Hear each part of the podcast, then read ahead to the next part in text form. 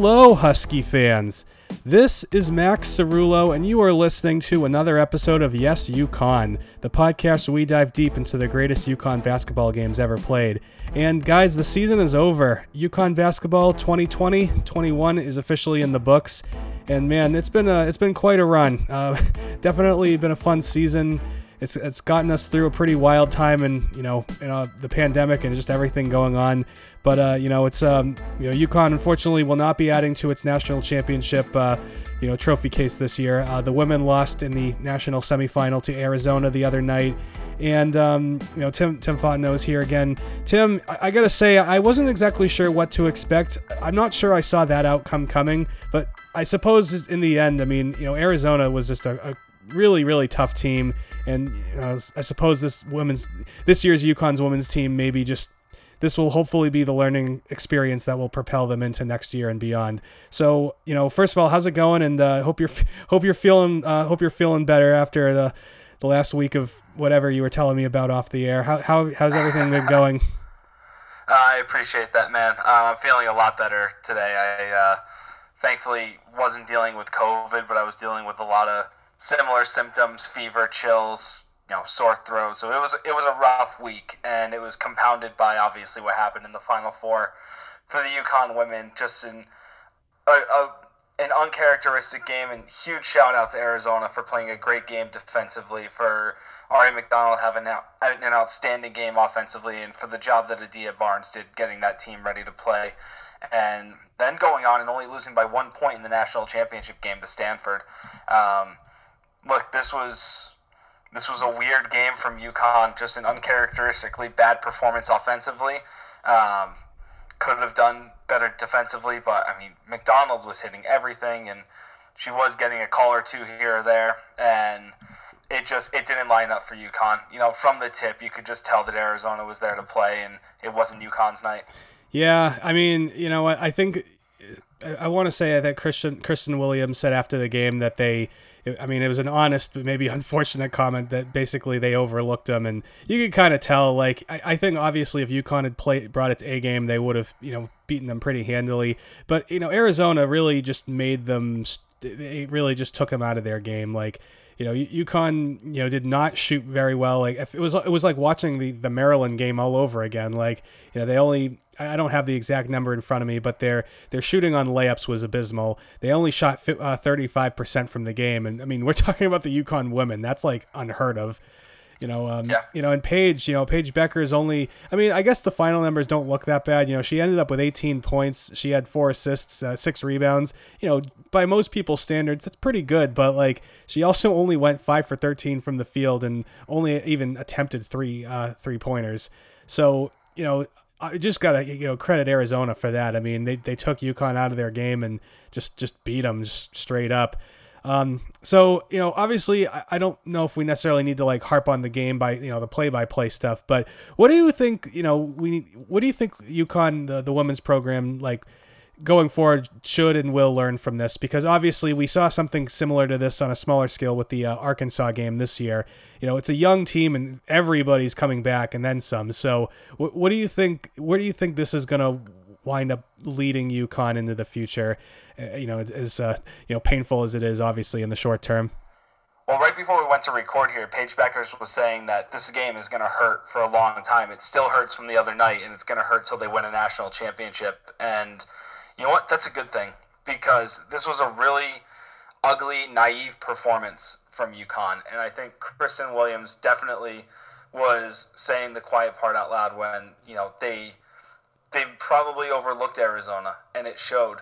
You know, Paige was trying to force a lot of stuff at some at points because you know that's what it felt like she needed to do for them to win the game because they just weren't. No one else was really stepping up outside of Williams, who had an outstanding game again with you know a twenty point performance. Um, I thought Evina Westbrook looked good at times, but you know they went. They were so bad right under the rim trying to score. Like you said, it felt like the the men's game against Maryland all over again. I mean, Olivia Nelson-Ododa goes 0 for 7 from the field. She ends up with just one point. Aaliyah Edwards misses half her shots under the hoop. Like that's you can't have that from your bigs. And we know that every team that comes up against UConn is going to have to is going to lock down on Paige Bueckers, or at least this season we knew this was going to be the case, and I think it was McDonald who was on Bueckers and did an outstanding job, and they just they weren't giving her room to to do anything. Like she couldn't take the game over the way you would have wanted her to at times, and no one, with the exception of Williams, really stepped up to try to fill that void. And you know, here we are. It shows the you know the best shooting team in the country ends up you know just looking abysmal offensively, and it actually that performance knocked them off the number one line when it comes to uh, field goal percentage. Iowa ends up the top team in the country for the season shooting, and you know, this was just this was brutal. I, I hope it stings for a long time. I hope that this team doesn't forget what this feeling was like because you know here we are five straight you know five straight seasons in the final four i guess four straight final fours i forget what it is this pandemic is kind of uh, broken me in terms of the years but yeah it's since 2016 without a national title like that's not good enough for this program. And you know they do have a great team.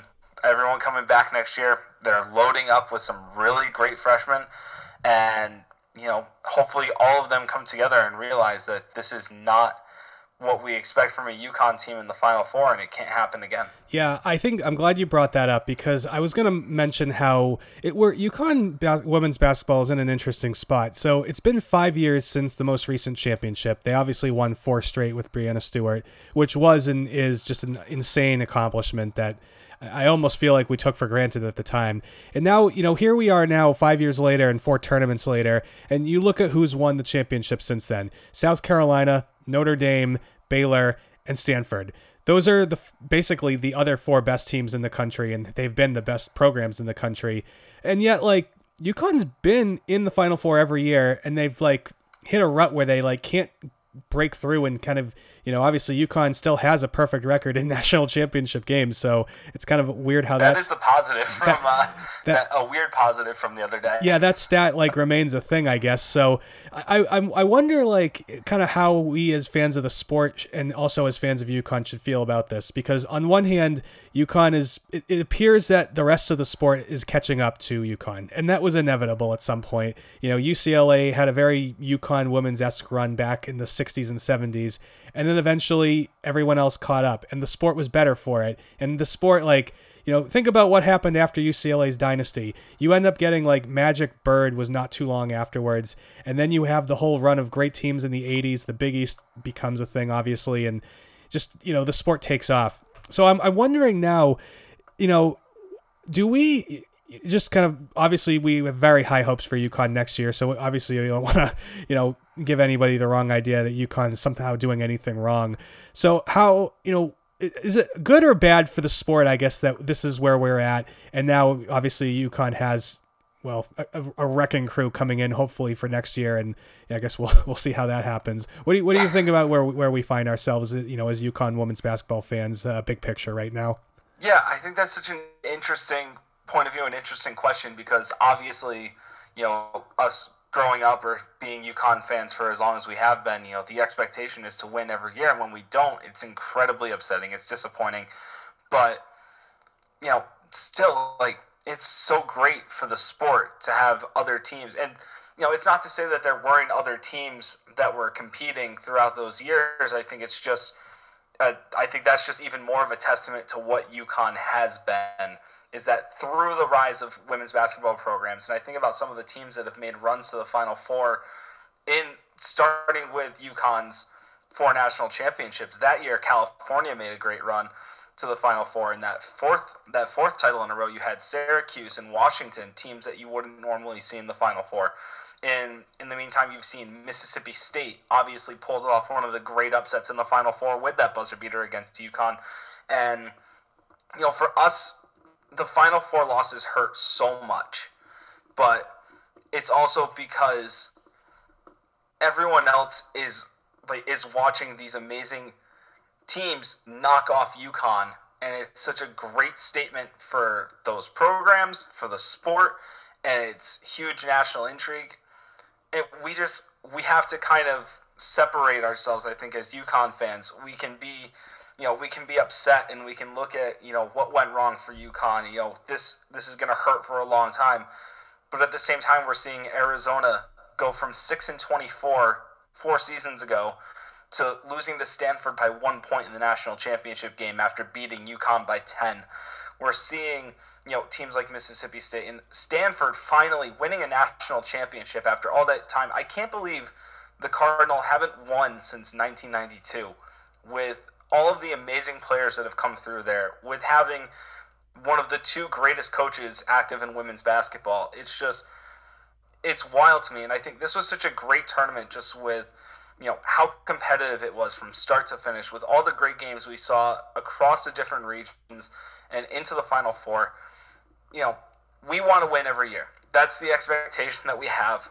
But when we don't it's still like we're still right there in the middle of it but it's such a great testament to the rise of the sport that there are so many like there are so many teams that can have a go at UConn and can have a go at each other and you can have a stretch where after four straight UConn titles, you have four straight different national champions. And there are a lot of other teams that are in the conversation in each of those years. Absolutely. I, yeah, I think in the grand scheme of things, it's really great that Stanford finally got one because, boy, they're all in so much trouble next year. next yeah. next year is going to be something else. Um, and so we should just, you know, let as as tough as this year was, and the next time UConn wins a national championship, it's gonna feel damn good. I think you know yeah. they're definitely so. As everybody who listens to this show for a while has probably heard me say many times, I came to UConn, you know, as a freshman. I had no interest really before that. And so my freshman year was uh, the first of the back-to-back Maya Moore championships. They didn't lose a game until I was a junior. So you know, I had back to back perfect seasons, and it was just like, all right, you know the UConn women just win, period.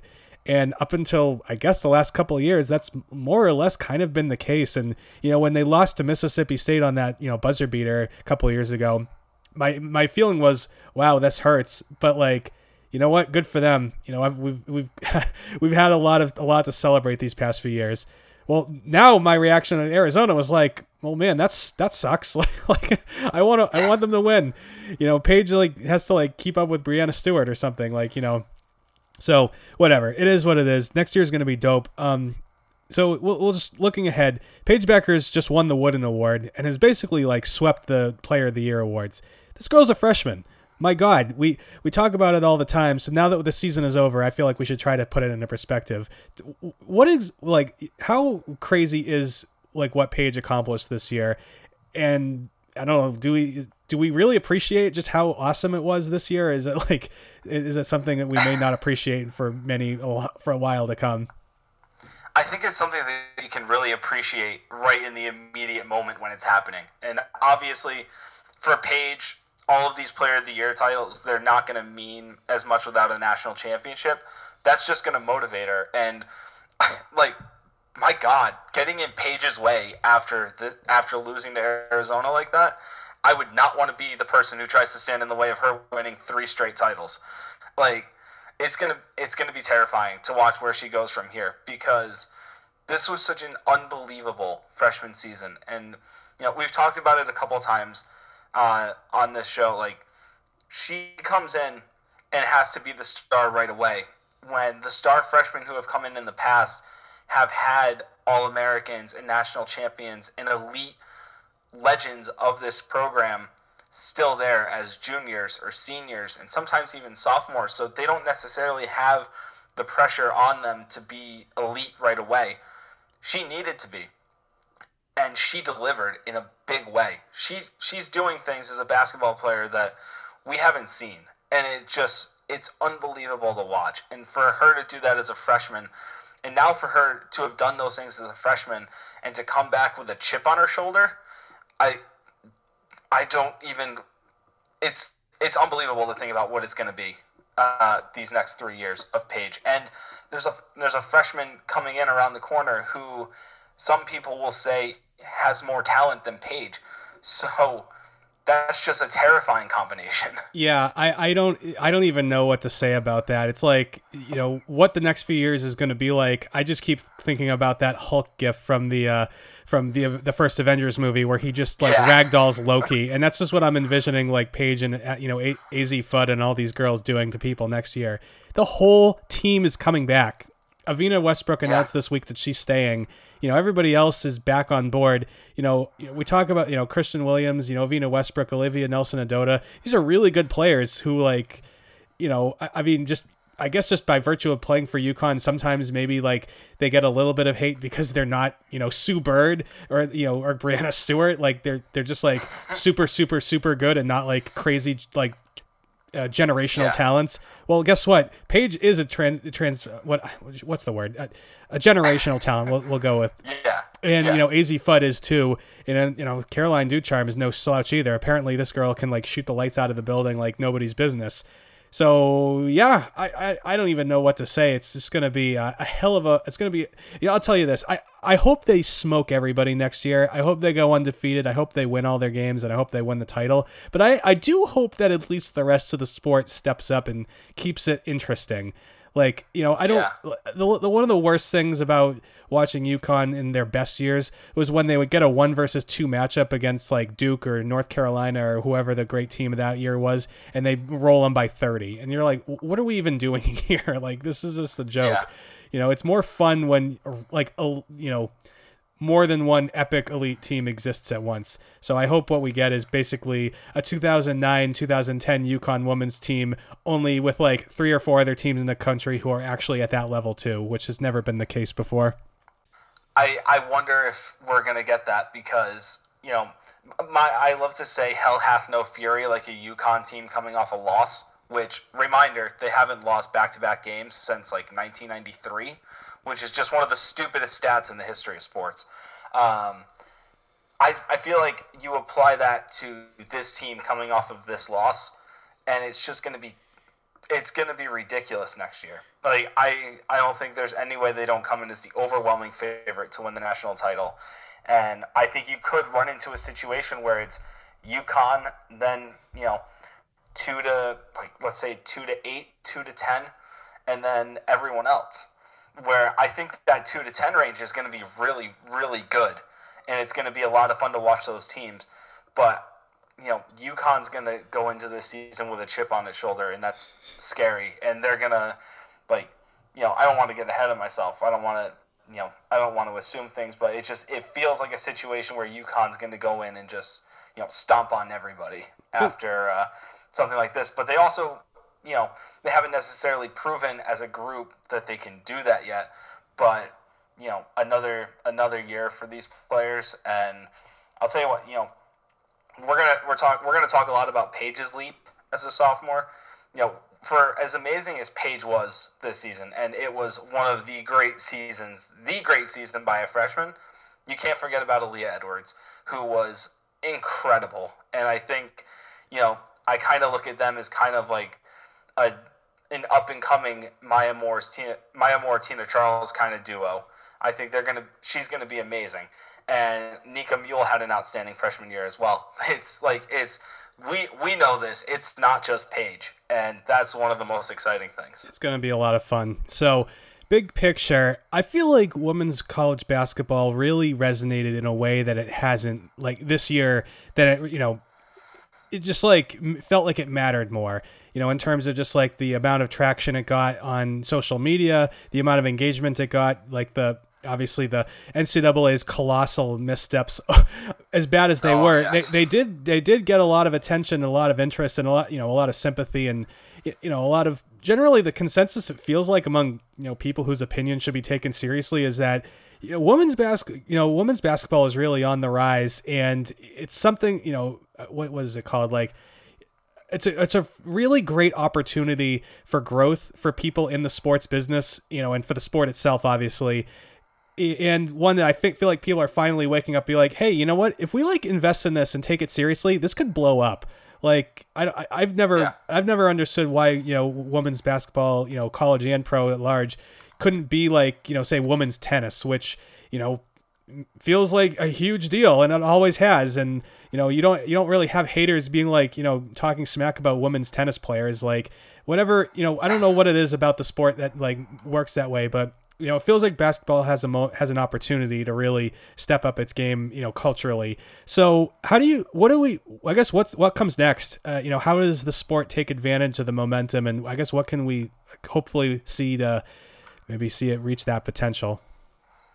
That's a good question. Um, first of all, very excited about the upcoming WNBA season.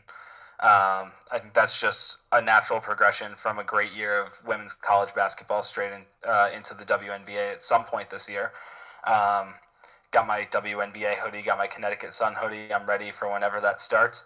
But teams continuing to step up to challenge UConn, I think is always a big thing. You know, all these games, you know, the more games we get on national TV where it's not just UConn rolling over everyone is is going to be great. If we can get more of those, more matchups like some of the great games we saw during this NCAA tournament on national TV consistently throughout the year, I think that just makes the sport so much better and gets more eyes on it throughout the year because there are great games throughout the season in women's basketball. And it, it's not just March, it's not just, you know, the NCAA tournament. It's something where if you put it if you put it in a, in a spot where there are going to be eyes on it, people will see what a great competition it is. Oh, absolutely. I think it was awesome to see that we had a couple of the big tournament games on ABC. And yeah. I think it'll be great. Uh, there was a, um, you know, Richard Deitsch from the uh, Athletic had a column basically saying like they need to put it on ABC, the title game, and like the the whole women's Final Four. And I guess he talked to some executives and some people who actually would have some sway, and they were like, hey, you know what? We, we wouldn't rule that out in the future. You know, for you know, for obviously you have for ABC, you're take you have to balancing like things like you know the uh, the NBA. You have to balance the NHL coming to ESPN and ABC next year and or in the future. Right. Yeah, you know Major League Baseball. You got the Masters. You got you got a lot of other stuff. So it's a puzzle that I recognize. It's not as simple as saying, oh, just put it on ABC. There's you know there's got there's got to be some stuff to be worked out, but you know, if if yeah. they do, the ratings have been there. You know, the ratings for some of the best games this year and over the past couple years are comparable to well, frankly, whatever else, you know, all those other sports I just listed, like the ratings are as good or better than anything you'll get with those on any given night, like in, you know, early yeah. April. I mean, we're not talking about the NFL and you certainly we're not talking about the ratings that like, you know, the men's final four games get right now.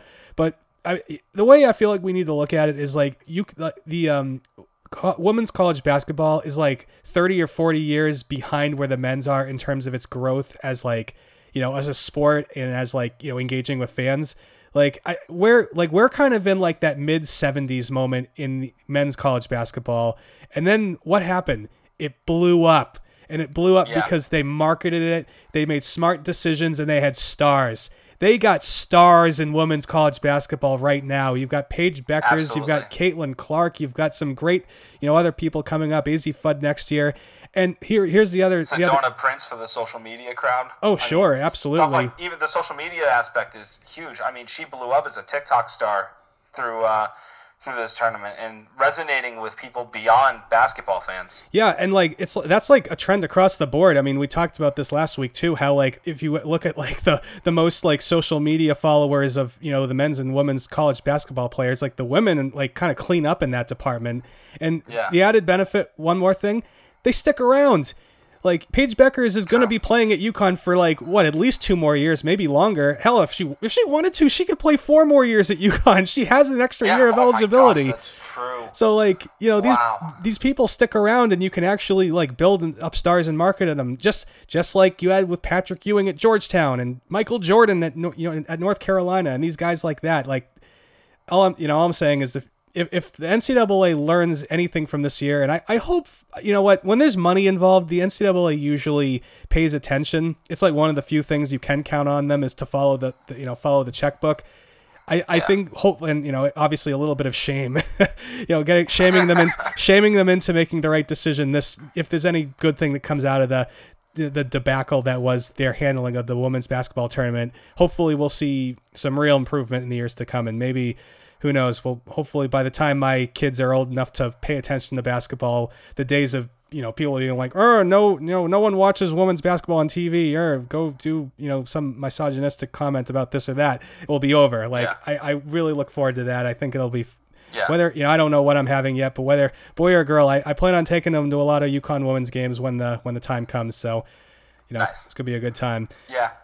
Well, and you know, speaking from someone who works at the major player in women's basketball when it comes to when it comes to media rights and stuff like that, obviously, you know, I you know I'm not in a position where I know you know the TV side as much, but you know when the when the company gets its you know gets behind something, it gets behind it in a big way. So if you know if we really talk about promoting you know games on you know big nationally televised games that aren't just UConn that have the backing of promotion that have you know digital media shows around them that have video aspects around them that go beyond just what you see on TV. If you get people really buying into these games, you know, people are going to watch. And, you know, part of the thing is, oh, no one watches women's basketball. People want to watch women's basketball. Put it on a platform for people to be able to consume it, and they will consume it. There's one one other aspect of this discussion I just wanted to bring up too. I noticed something this year that was I, I'm not sure I saw much of before, and I hope we see more of in the future. It's just like the conversation around, specifically with Paige Bueckers and Caitlin Clark. There was a lot of people talking smack. A lot of people were just like, "Yo, Paige is gonna smoke Caitlin in Iowa," or vice versa. And like, you know, there was some element within the fan base of people being like, "Hey, you know, hey, don't hate on these girls. You know, we everybody can be great." And it's like, I love that we've like n- gotten to the point in the sports growth where we can kind of normalize smack talk about who's better because that's that's like the most normal thing you can do about consuming sports. So if we can get to the point where bros are just like you know hanging out in the dorm room or whatever, just being like like yo that like you see you see Paige just like just smoke somebody from I don't know who, whoever you want to pick. like I I love I feel like that's a great a great point where you know once we really once we consume and talk about the sport the same way we do everything else it, it'll be really great to see you know, we love we love those debates on Twitter. You know, especially we saw like Bueckers and Clark this year, but there are so many great players that it's going to continue to be a conversation. And you know, as teams get better and there are more really really great teams out there, you're going to get that smack talk between teams because they're going to schedule each other. And I think that's something that you see more in women's basketball than you do in the men's game, where the the elite teams are scheduling each other because they want to test each other in the regular season, and you know those games are gonna they're gonna have all the eyeballs on them, so people are gonna be talking like that, and it's gonna be great. yeah it's just it was an observation i had and i was like yeah give me more of this i, I don't we we don't need any people just being like hey how can it well, like let's just let's just have it all be a tie no that, Yeah. no let's let's not let's let's do let's you know let's have some fun here. Um all right well before we before let's let's why don't we move on? I did have um one UConn men's related note i feel like we should address. Uh josh carlton he's going to houston which is pretty dope. Houston's just just coming off a final four appearance and uh i i think he'll he'll get some good minutes there you know? He he's uh there I I don't. I mean, obviously, I haven't paid super cl- close attention to Houston's roster construction, but you know, they, I do. I do know that they should have some room, room in their front court rotation next year, and uh, obviously, they know Carlton well. You know, he's a spent most of his career in the American Athletic Conference and generally played decently well um, for a lot of his career there too. So, um, hats off to Josh. Uh, you know, wish him the best. Uh, I don't know any any reaction to that. We also heard he could have ended up at ECU, which is basically in his hometown. Pitt was an option. I don't know. What do you? How do we feel about Houston? Yeah, I think it's a great spot for him. Um, he said that he feels like he can go in there and be the missing piece and you know be an immediate impact guy, which of course he's just going to have the one year, and I think he can do a great job there. You know, it's funny when you look at Houston for you know for as dominant as they were offensively and defensively, especially in in terms of the American, they they didn't have a player contribute who was over six eight this season and a lot of their a lot of their contributions came from guys who are a lot smaller than that. Carlton comes in at six eleven, and he's going to be a beast in the middle of the in the middle of the paint for Houston for this coming season. I think he can be an excellent contributor, whether he's whether he's a starter, whether he's a whether he's a candidate for all AAC. I don't know. I, I'm not as familiar with Houston's roster construction or how the American's going to look next year, which is a great feeling, um, not having to worry about what the American's going to look like. But yeah, full credit to Josh. He, I think that he can be an immediate impact guy down there, and you know he did a really great job from a much more limited role uh, this past season. But he's shown that he can you know he can compete in the American on a day to day basis. So I think that's a really great move for him. Yeah, and you know obviously Kelvin Sampson's a terrific coach. He'll he'll he'll be in good hands down there. I, I have no doubt that will be uh you know he'll have a, a good opportunity uh you know ahead as long as he you yeah. know, he, he he knows what's up. He he's a hard worker. He's a good kid. He'll he'll he'll do great there. I uh you know, and it's nice too. Like we had it this year with Alterique Gilbert. Like uh, not that I necessarily need any reason to ever pay attention to the American again, but there is something kind of nice about just being able to be like, all right, well, somebody I I like, you know, am invested in it. I am invested in, and who I like want to see succeed is kind of in somewhat familiar terrain so it gives me a reason to kind of pay attention and be like, oh, okay, so here's what's going on back in the the other place, and uh, you know, give me someone to root for. So so that like instead of yeah. wishing for giant meteor every time one of those games comes on, I can turn on Houston Memphis next year and just be like, like Josh, just dunk these fools directly into the Earth's core. Just kill them, please. Exactly. Exactly. Well said. Gives at least one protagonist in that. Uh, I don't want to malign yeah. the, the, the, coaches and the athletes who play in that league, but I don't have time for the rest of those those that to those teams at all. Not not one bit. Yeah. So, um, a couple quick things before we wrap up. This past weekend was the 10 year anniversary of UConn's 2011 national championship, which is uh, hey. pretty wild. So, um, that's a subject I'm sure we'll I'll probably have a whole episode on at some point. So rather than dive too deep into that, Tim, I, I wanted to ask you if there's any particular story from that weekend of the Final Four that stands out to you all these years later. It could be something super dumb, as simple as going to the dining hall and I don't know having a conversation, or I don't know just some other w- wild and crazy stuff. Anything stand out to you about that weekend? Uh, just looking back ten years later, kind of you know where look you know yeah go go ahead. yeah. So, no, I mean obviously that was my freshman year, so that was really special for me to be part of that, and some unbelievable memories. You know, especially like as the year progressed, like becoming one of the guys who's in the front row at the games all all the time, and you know was with guys like you know Kyle Campbell, aka Pink Hat Kid, and um, Marty, who was famous for his striped overalls, and you know all those guys. They became such an in- incredible part of my life that year.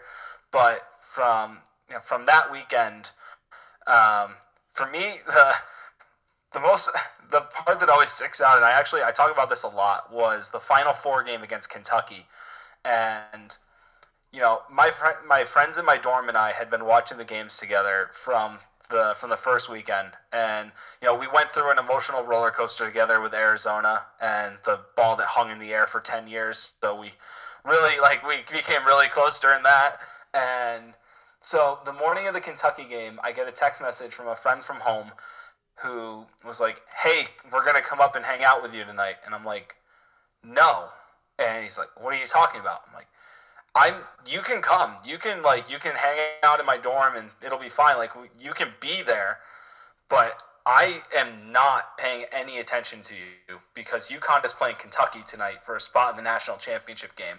Like, I think you understand, but you don't understand at the same time what you're doing right now. So I was with all my friends down in the down in the lounge. My friends from home wanted to go back up and just like hang out together in my room. It got to a point where there were like six or seven minutes left in the game. I was really stressed out because I was on the small TV in my room with friends from home who wanted to just like not pay attention to the game. Some I, UConn makes a big play. I forget if it was Napier or Kemba hit a big shot under the hoop, and a friend of ours, Ben Elaine, ends up. He was down at the Final Four, and he it was when he ended up on TV with his, his hands on his face and he's like freaking out. And I, I think you know what I'm, you might know what I'm talking oh, about. There. I know like, I know exactly what you're talking about. Yeah, and I an iconic shot of a of a good friend of ours, and at that point, I was motivated. I turned around and I say to my friends in the room, I'm like, screw you guys, I'm out of here. And I go rushing down to the lounge in my in my dorm and just spend the rest of the game with my friends. And We win. We all start going nuts. We are running laps up and down the halls of our dorm room or, or of, of our dorm building. And as I run past my room, my friends open the door and they're looking out, and I flip them off, and I'm like, "Screw you guys! I'll see you later." And my friends and I all sprint up to the student union to get together with the entire rest of campus, who got out there to celebrate together and to to all be together for that moment and you know just go nuts because we were on our way to the national championship game and obviously 2 days later another similar celebration a little more crazy but a really a really special moment just to be part of all of that in uh, my freshman year So I'm compelled to ask, did you and those kids ever like talk again after that? Um, you know, you do grow apart from your friends from high school as you go to college, but you know, I did I did talk to some of them like beyond that. I was still friends with them a little bit, but um, yeah, we're like I'm not really close with any of those people anymore. I'm the people that I'm closest with are you know the people who I haven't seen in a couple of years, but I can show up at Madison Square Garden and it's like a family reunion almost. yeah. Oh wow, that's that's awesome. Yeah. that yeah, I don't know. That's that's a I don't blame you for eh, how you handled any of that, except I may have. Ta I may have chilled out a little bit on the you know the double bird uh, you know hallway celebration I guess yeah. hey, it was only one. It was only one. well even still wow man yeah. shoot No, I hear you. That's good. So I'm trying to think. Like I, I don't, I, I didn't flip, I didn't, you know, cuss anybody out during, uh, you know, my trip to the Final Four. Uh, I, Yeah. I, I just, it did just remind me though. I mean, I wish that like because of the pandemic, there's no way that this could have possibly happened responsibly. But one thing I do, there was, you know, something obviously that. You know that was similar to this Final Four with that one was you had an 11 seed in the Final Four. VCU uh, reached uh, came out of the first four, much like UCLA did. They win five tournament games to make the Final Four, and uh, they lost in the semifinal in a, in a well a much less exciting game than UCLA Gonzaga, which you and I have to we're gonna we're gonna have to talk about that actually too. But let me just finish this story first. And um, so yeah, so VCU they're eliminated, and like the entire VCU student body like took buses up from Virginia to Houston. There were so many of them. It was crazy. They like they showed up and they took over the whole place. It was something to see. And so after the semifinal loss, they're you know they're still in town for a couple more days, and they're like, well, what do we do? So it just so happened that like I don't know, all of them were at the same hotel as the media. So you know that morning. I uh, wake up, me and Matt McDonough and Colin and whoever you know the whole the whole Daily Campus crew. We had the press conferences, so we go over to uh, across the street to the football stadium where everything was happening. We do our work, we do our stuff, kind of write our stories. We go back, and when I get back, uh, some of the uh, UConn people who are just kind of hanging out at the hotel too has set up by the pool, and uh, you know they had like some case of beer. I mean.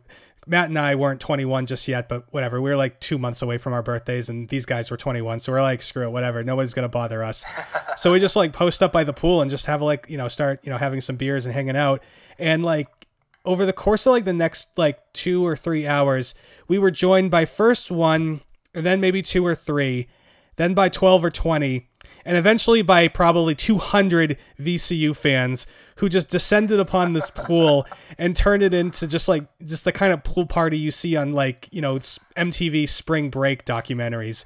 It was oh my wild stuff. So you know we're all just like just. Par- It's like it was like it was one of the best parties I've ever been to, honestly. So uh, just getting to know these VCU people, and you know, hey, look, their team is out, but they're like having a blast because they're like, dude, we just made the final four.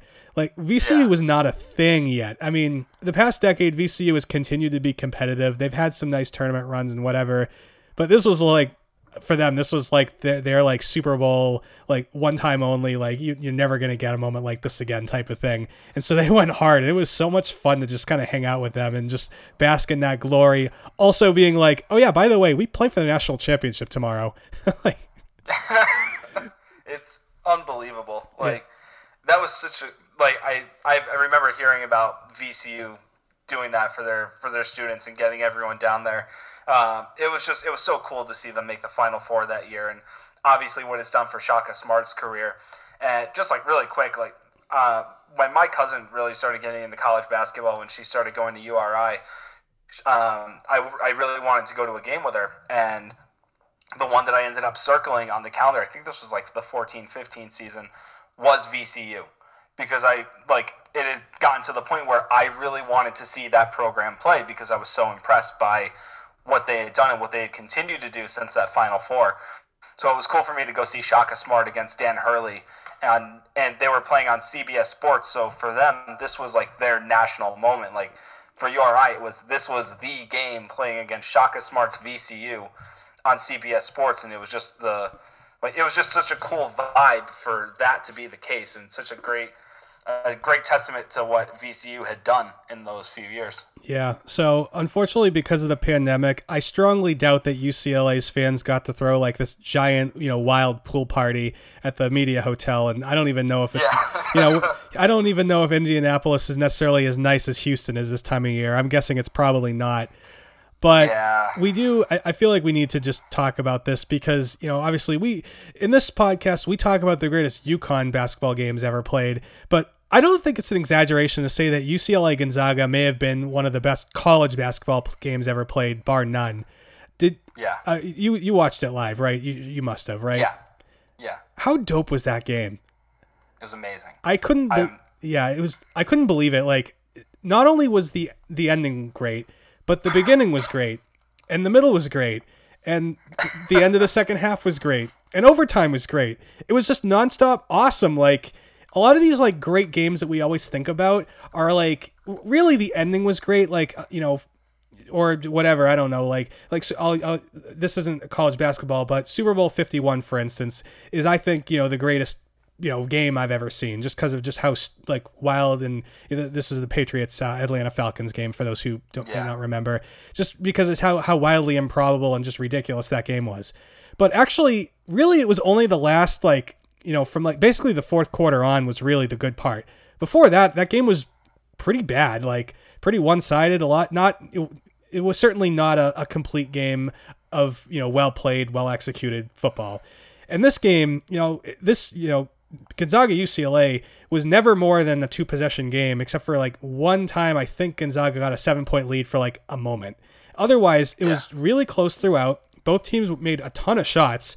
You know, they're they're they're this is like the anti Maryland you know UConn game. Like both teams were make, making tons and tons of baskets, and UCLA man, like they were being limited to mid range jumpers, not the shots you want in 2021, and it just kept knocking them down over and over again. It was nuts. I couldn't believe it. And then against Gonzaga, yeah, it was. Like, it, it was it yeah. was a a plus basketball from well from UCLA. You know maybe maybe a minus or B plus for Gonzaga, I guess. But still, like you do not see that level of play in college basketball in that sort of spot like hardly ever.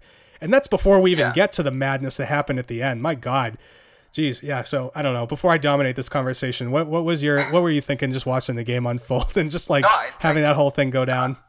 I think you touched on it all perfectly, and I think you add in the fact that UCLA was an 11 seed out of the first four. Like that just makes it even more amazing. Them against the undefeated number one overall seed. Like I think the game that it's being compared to a lot is the Duke Kentucky game from 1992, which you know, I obviously don't have any experience with that. It was four weeks before I was born, but you know, that was the one and two seed in the East region. That was the one and six teams in the AP poll. This was Gonzaga against an 11 seed, and the 11 seed is an elite all-time program, but still not you know not a great team in the grand scheme of things, and was unbelievable on the night and was a couple seconds away from sending this to double overtime, and it just took an unbelievable shot to win it. Like this, like the game had literally everything you could want, and I think that game alone encompasses what March Madness is. It was it was so great. I I, I was just had a big goofy smile on my face the whole time I was watching it. Like it was you know, and I think like you know UCLA was an 11 seed, but I think by the time you know they won five straight tournament games before they even get to Gonzaga. Right.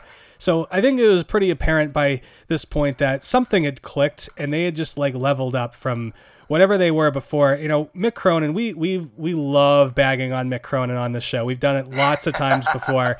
I, I gotta say, he I, I he won me over this tournament run. I mean, he that dude can coach, and his that team was like great by the end. It, you know, had some UConn 2014 vibes, like you know, sure that you know UConn 2014 was a seven seed, so a little bit different. But like once you got to the Florida game, you you knew like they were they were all they had developed into one of the best teams in the country, bar none. And UCLA, whatever they were at the end of the regular season, that team was awesome. They they they were that was the best performance I've ever seen by a double digit seed in in March Madness period. Like you know, usually, you know, like teams like Oregon State have those great, great couple wins, and then they eventually they fade or it fizzles. U- UCLA just kept getting better and better and better, and it just speaks to just how great Gonzaga was that they were able to overcome that. I mean, my God. And Jalen Suggs, holy crap! That the block and Yeah. the pass that he had, and then obviously the game winner. Just it, I, I. So do you ever? I I'll figuratively say like, oh, I, I jumped out of my seat when I saw that happen. I legit jumped out off my couch when he hit that shot to win the game. Straight up jumped out of my seat, hands on my head, you know, internally screaming, just like plastered all over my face, basically. Like, I, I, I was like, oh my god, oh my god, what he Yeah. did he actually just do that? Just it was wild stuff. Um, Yeah, my girlfriend and I both screamed when it happened, and I think it's worth pointing out Jalen Suggs, Paige Bueckers' best friend. There's they are clearly, you know, two players who have grown up together and just pushed each other to be great and unbelievable. Just it's so cool for both of the like for what both of them have done this freshman year. Yeah, big year for Minnesota basketball. Um, also big year for scoreboard tables or whatever, or whatever. I don't know. Big big week for scoreboard tables. Like you know, after he hits the shot, Jalen Suggs jumps up on the score, you know, the on the table and just like just basking in the glow. And he's like, "Yeah, you know, Kobe and D Wade used to do that." And I'm thinking, buddy, you just missed out on the perfect comp.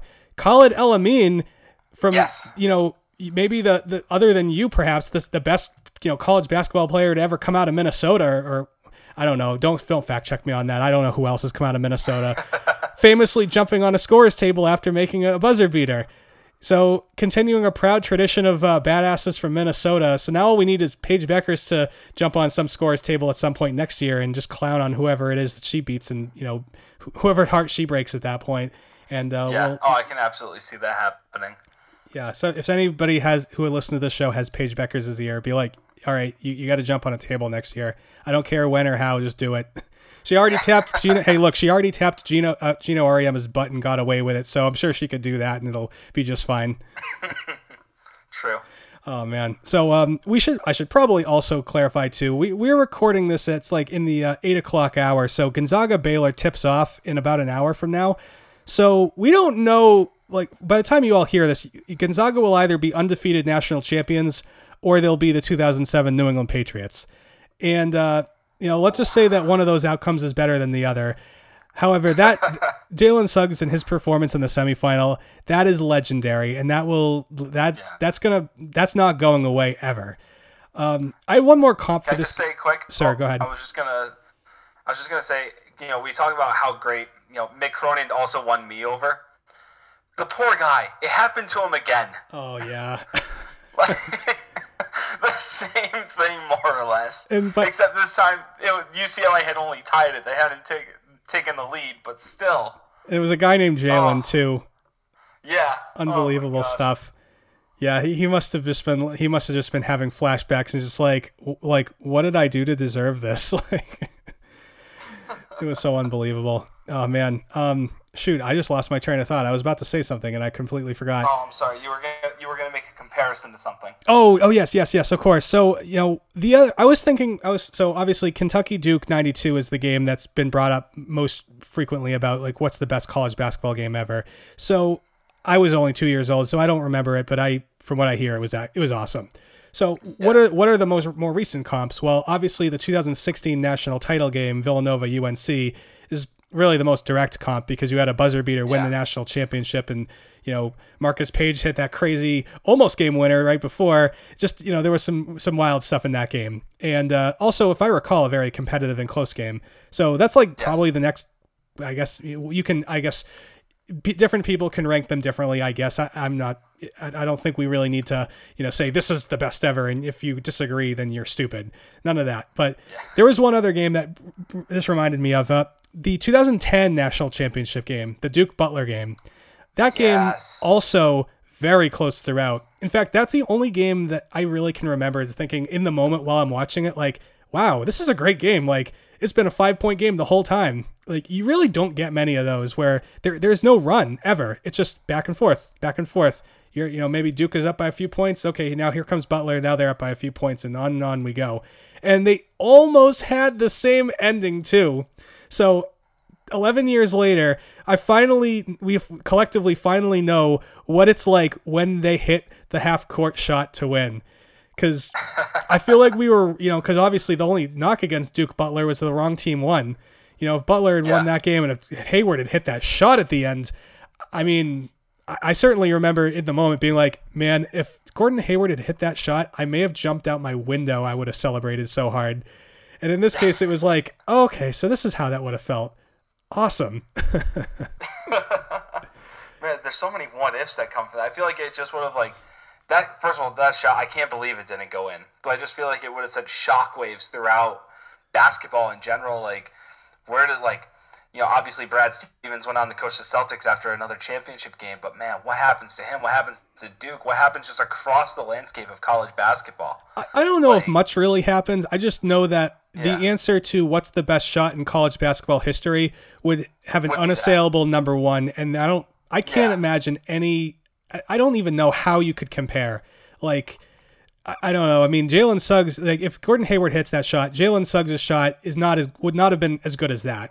I mean, it would have been close, but you know, Chris Jenkins' game winner against you know Villanova was like a conventional three pointer. It wasn't like a circus, you know, like you know, mad, crazy like shot like Yeah. Hayward's was. I mean, I guess technically, if you want to get weird, like you know, Jalen Adams' game winner against, uh, or sorry, his his game tying shot against Cincinnati in the AAC quarterfinals would have probably qualified, but that was just like if Gordon had made that, that would have been pretty lucky. Jalen making that shot was about as lucky as anything as anything has ever happened in basketball. So even that wouldn't necessarily quite hold a candle because it's you know Hayward Yeah. is a you know a very successful NBA pro who was was always capable of making a shot like that.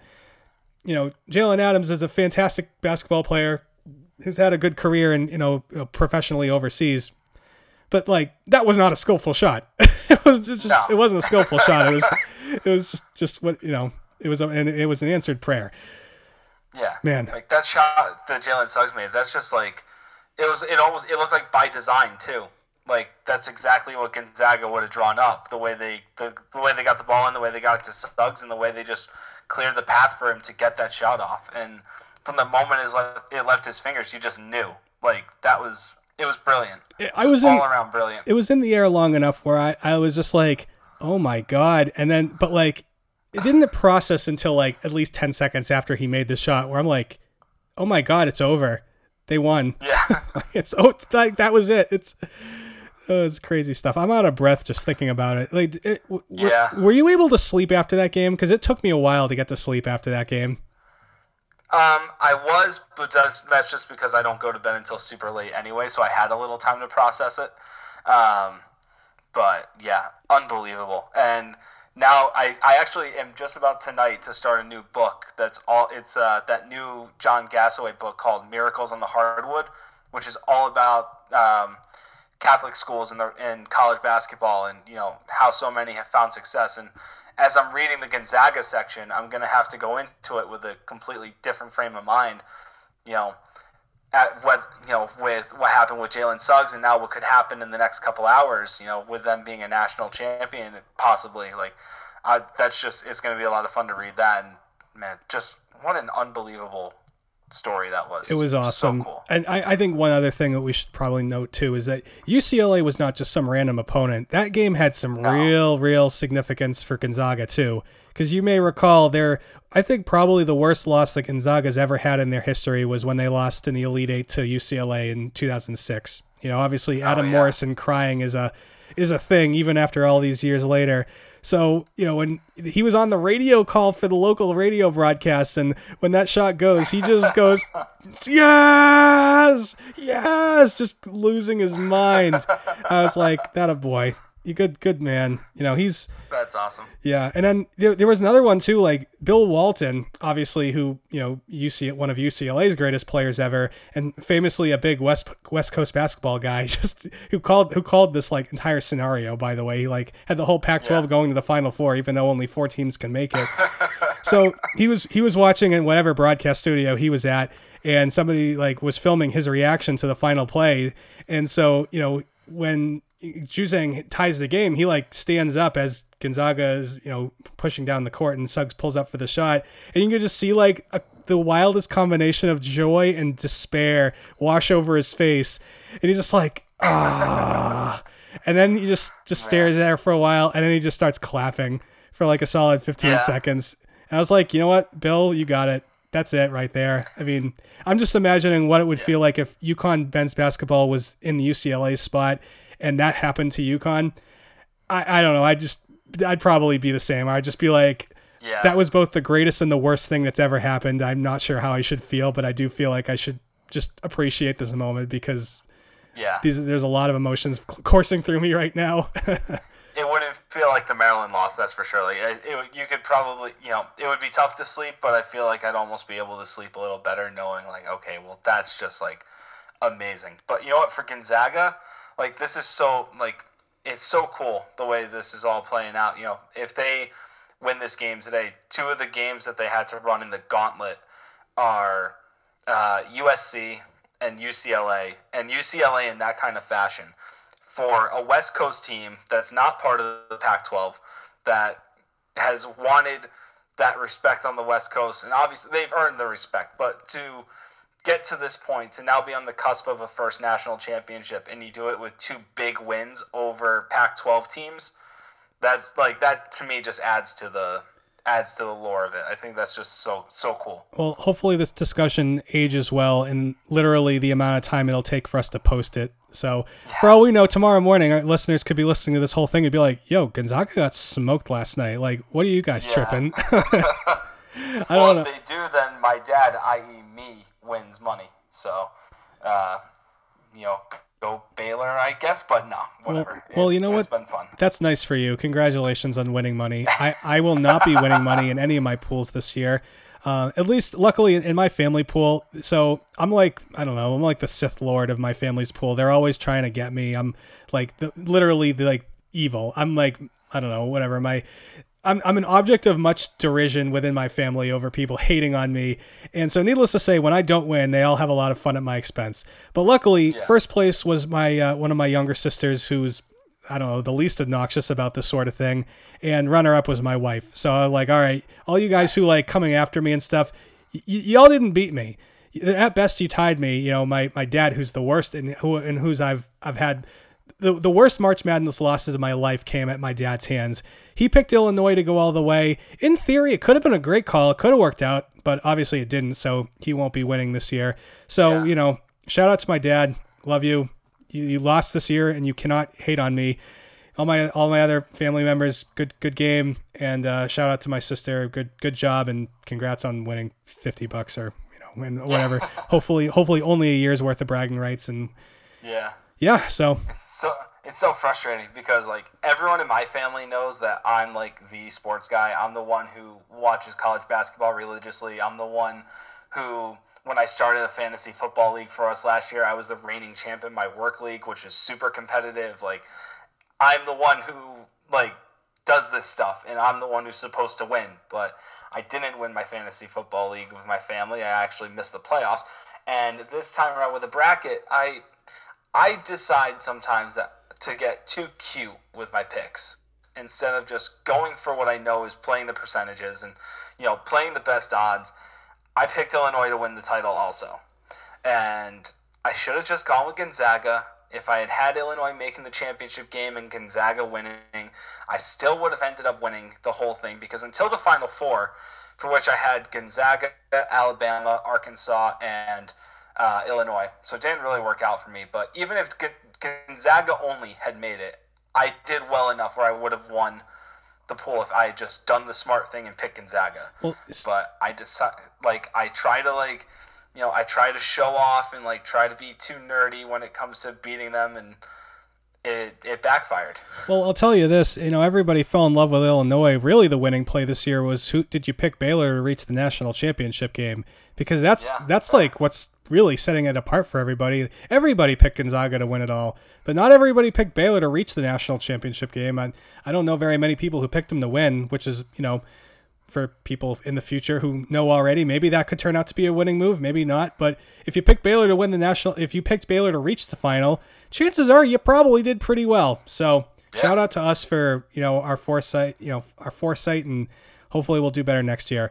So um, that that'll do it for for this uh, this week. And you know what? We're we we're back in off season mode, so we're gonna figure out, I guess, kind of what to do from here. Obviously, we'll have some great off season talk. You know, we got some probably some news on transfers coming in the next couple weeks. And hey, look, you know, we have a there's a we, we haven't really done too many uh, you know look backs at classic games since the season began but hey there's a, a whole lot more we can cover there's you know plenty left we never reached last last uh, summer, and that's what we're gonna do. Probably a good amount of that, and you know who else knows what. So, Tim, thanks again as always. Thanks for, for you know I should I owe you a big thanks for just for car- helping carry the show this whole like season. It's been really nice that I can just be like text you on Monday morning, be like, yo, you want a pod? It's like, yeah, let's do it. So thank you for yeah, that. Man, I'm, I'm, I'm always happy to get that text. I love coming on. I you know I love talking in UConn. You know any any chance I get. So I really appreciate you thinking of me whenever, uh, especially early last summer when you were thinking about people you wanted to talk about games, and then as the season started to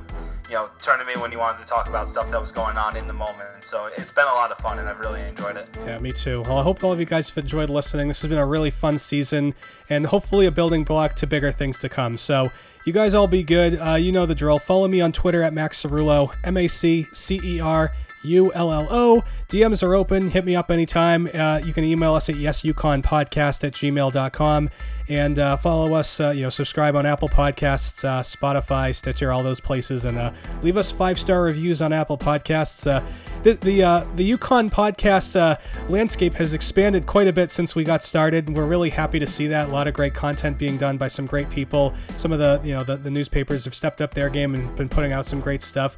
And you know, really happy to have, you know helped I guess provide some great content for all of you guys throughout what was a really tough year and you know ultimately a very you know interesting and fun season and uh, looking forward to keeping this train rolling. So you guys be good and uh, we'll catch you all next week